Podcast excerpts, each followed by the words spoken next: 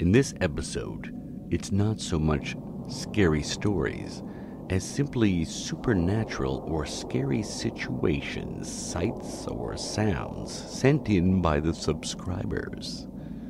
This particular series will cover the accounts in which the authors didn't know why, but for some reason, to this day, they get chills up their spine just thinking about these scary incidents. Sent in by Eric. This one summer, I got a job working at a convenience store. The boss asked me to do night shifts, which I didn't like, and this one night, it was already like 2 a.m., and I was almost finished my shift and cleaning up when suddenly this really weird looking man comes in. I ask if I can help him, but this guy just stares at me, saying nothing at all. The guy's creepy looking too, like really weird, like he's wearing a dirty t shirt and some old track pants, but he's got on like heavy work boots. I'm starting to freak out because the guy just stands there. Finally, I'm thinking, if this guy doesn't leave, I gotta call the cops. But just then, he suddenly goes to the drink coolers at the back of the store. I keep an eye on him, and it gets weirder because he just sort of pretends to look for something to drink. But I notice he's constantly looking over his shoulder like he thinks something's behind him. This goes on for like five minutes, and I'm starting to really freak out. And suddenly, he just starts staring out the window behind me. It's like he couldn't even see me. Suddenly, he chooses a can of cola, walks up to the counter. I try to keep my cool. 250, please. And suddenly he pays and leaves, but the whole time he was just looking around. But suddenly he leaves the store, and I breathe a sigh of relief. I don't know what it was, but this weirdo creeped me out bad, but at least he was gone. Or so I thought. I got busy finishing the cleanup and had already forgotten about the freaky guy when I finally locked the door, flipped the close sign, and turned off the lights. I was just about ready to set the alarm and let myself out, but I noticed a dark figure standing outside on the sidewalk. That's when I recognized him as the same creepy weirdo in the boots who'd been in the store before. He was just like standing out there looking around. My heart was beating, I could feel my hands trembling, and I was sweating. I was so scared. I didn't know what to do. If I set the alarm and went out, he'd be out there waiting for me. But if I stayed inside, then what? Suddenly, I notice weirdo guy is suddenly staring into the store. I totally freeze.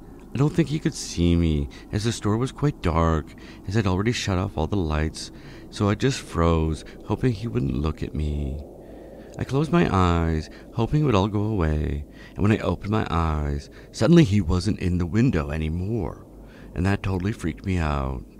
After a while, I didn't see him outside, I don't know why, but to this day, just the thought of that freaky guy gives me chills, just to the bone, just thinking about him.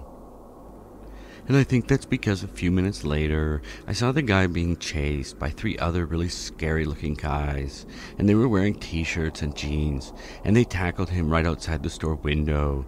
Then one of the guys started stabbing him in the back with some sort of knife or sharp implement and another guy said something in Spanish. I, I think it was Spanish anyway. It sounded like he was really angry. And then suddenly, by coincidence, some police showed up with lights and sirens, and then they got up and ran away. But the creepy boot wearing guy just laid there, and it was freaking me out because he just said nothing and stared at the ground. It was even freakier. Suddenly, all his clothes turned a shiny red color, but he just stared at the ground. I've seen a lot of weird things working night shift, but I swear, to this day, that night freaks me out just thinking about it.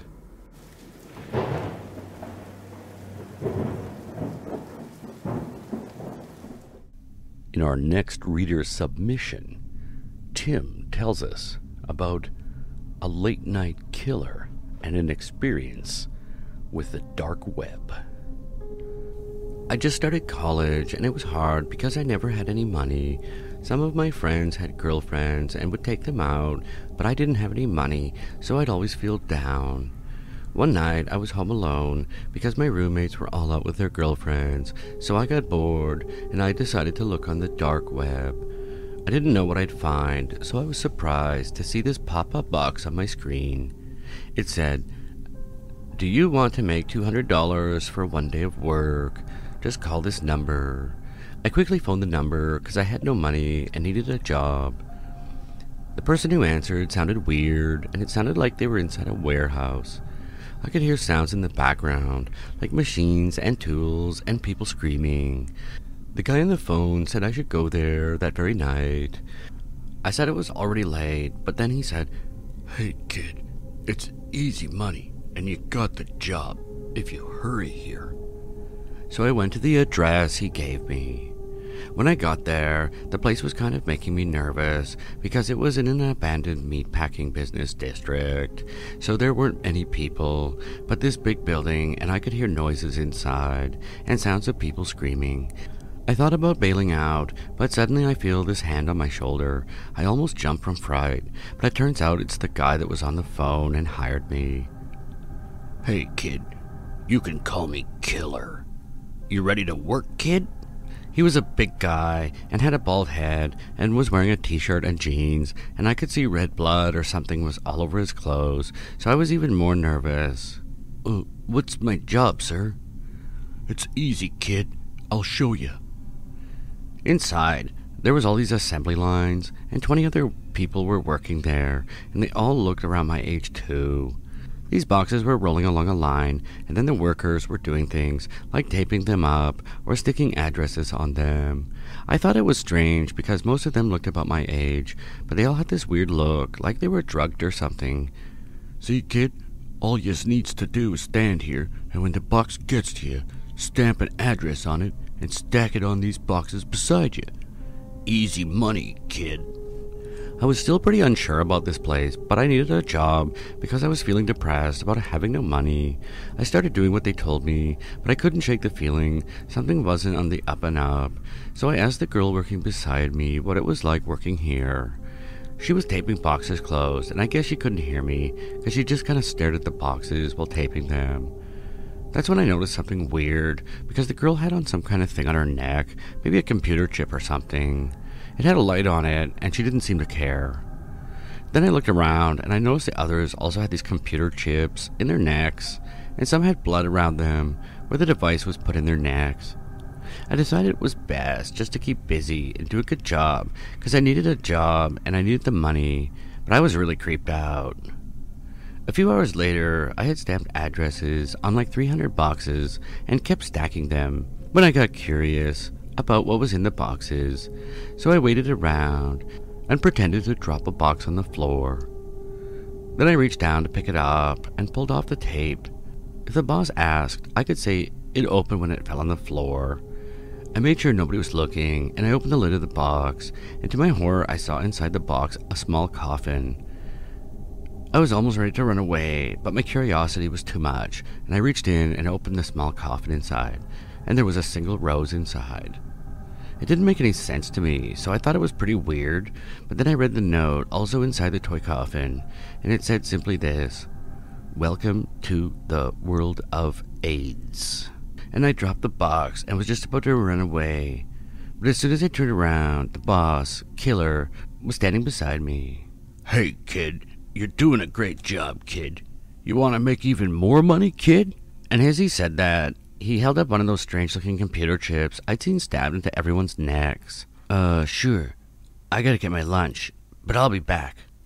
I told him, hoping he didn't notice the total panic on my face. Yeah, sure, kid. I'll be waiting here for you. I pretended to be cool as I went outside, but once I got to the parking lot, I ran away like I'd never run away in my life. I ran all the way back to the campus, into the dorm room, and locked myself in my room. I was breathing super heavy. Just as I was coming down, I noticed I left my computer on, and it was still on the dark web. And that's when I looked at the monitor and saw a pop up box, and it read, Hey kid, I think you forgot something. And then suddenly Killer's face appeared on the screen, but it's like he could see me through my own computer. And he held up a bloody knife and said, Ha ha ha, welcome to the world of AIDS, kid. Ha ha. I literally unplugged a computer and never went on the dark web again. I don't know what it was, but to this day, just the thought of that job gives me the creeps. This next reader's submission comes from Kyle, who tries to decide what was more frightening a short time in a haunted house or a long time in the big house. Well, I can never forget the most frightening moment of my life when I was in the seventh grade and my friends and I decided to check out this allegedly haunted house in our neighborhood. The place had been abandoned for years, and our parents always told us we should stay out of there. But we felt like having an adventure. So one night, me and my three friends from school, Brad, Tim, and Jonathan, decided to sneak out and explore the haunted house. It was pretty dark out that night, so it was a pretty good thing we brought flashlights. We opened a window and climbed through it, and the place was pretty creepy and old. We decided to split up, so me and Brad went to explore the first floor, and Tim and Jonathan went upstairs. We didn't find much on the first floor, other than some old furniture, spider webs, and a few broken antique dolls. So we decided to go upstairs and see if Tim and Jonathan found any cool stuff. The place was old and run down, and the stairs creaked as we walked up them. At the top of the stairs was a door. We figured they must be in that room, so we slowly open the door and Suddenly, we see the room is full of candles and some sort of pentagram on the floor, and we can hear the scary chanting coming from somewhere. Suddenly, the door shuts behind us, and we start freaking out. I turn to Brad, whose eyes were super wide, and I ask, Where are Tim and Jonathan? And he says, I don't know. And that's when we see the other door at the opposite end of the room, and it has all this creepy spray paint on it saying, Death to those who enter. Maybe they went in there, shouted Brad. And just as he says that, the door opens and it's totally dark. And then our friend Tim's severed head comes rolling out and stops right by our feet. We both freak out and turn to run back down the stairs, but when we turn around, there's our friend Jonathan blocking the door. We freak out because he's wearing a long black cloak and his eyes are just totally white, like they were rolled back in his head or something. And he's just grinning and he says, Care to stay a little longer? And it didn't even sound like him, and we freak out and we push our way past him open the door, and run down the stairs, back out the window, and back to my parents' house. And we agreed we'd never speak of what happened that night again. In fact, just the thought of it and what happened in that house, and Tim's head rolling towards us, totally creeped us out, even to this day. In fact, we didn't speak about it even the next morning when the police showed up and arrested us at our home or during the long hours of police interviews, we didn't speak about it either. I remember they made me and Brad wear these handcuffs, and the police kept telling us stuff like, A 13 year old boy, your best friend, was just murdered. His head was cut off, and the blood is splashed on your shoes, and you're not going to help us? You're not even going to tell us a thing? For some reason, the thought of his head rolling out of the closet sent chills up my spine, even the next day, so I tried to forget about it. Brad didn't want to talk about it either, and besides, we'd agreed that we'd never talk about it again, and any of the things that we saw that night, because it gave us the creeps to think about it. Even a few months later, we still didn't want to talk about it, but some lawyers kept asking us to remember it in some trial we attended. At the trial, we saw a door open, and suddenly Jonathan came walking out. At first, we thought he was going to start a demonic seance again, but he was wearing the same orange jumpsuits that we were wearing. They just kept asking us stuff about, like, why did we stab our friend Tim to death and cut off his head? But Jonathan said he didn't remember it, and I think he forgot about it because probably the thought of the incident brought chills up his spine. Well, we all refuse to talk about it, even to this day, 20 years later. We're still in this prison, and I'm pretty sure that was still the scariest moment of my life. but probably not as scared as Tim was when we cut his head off.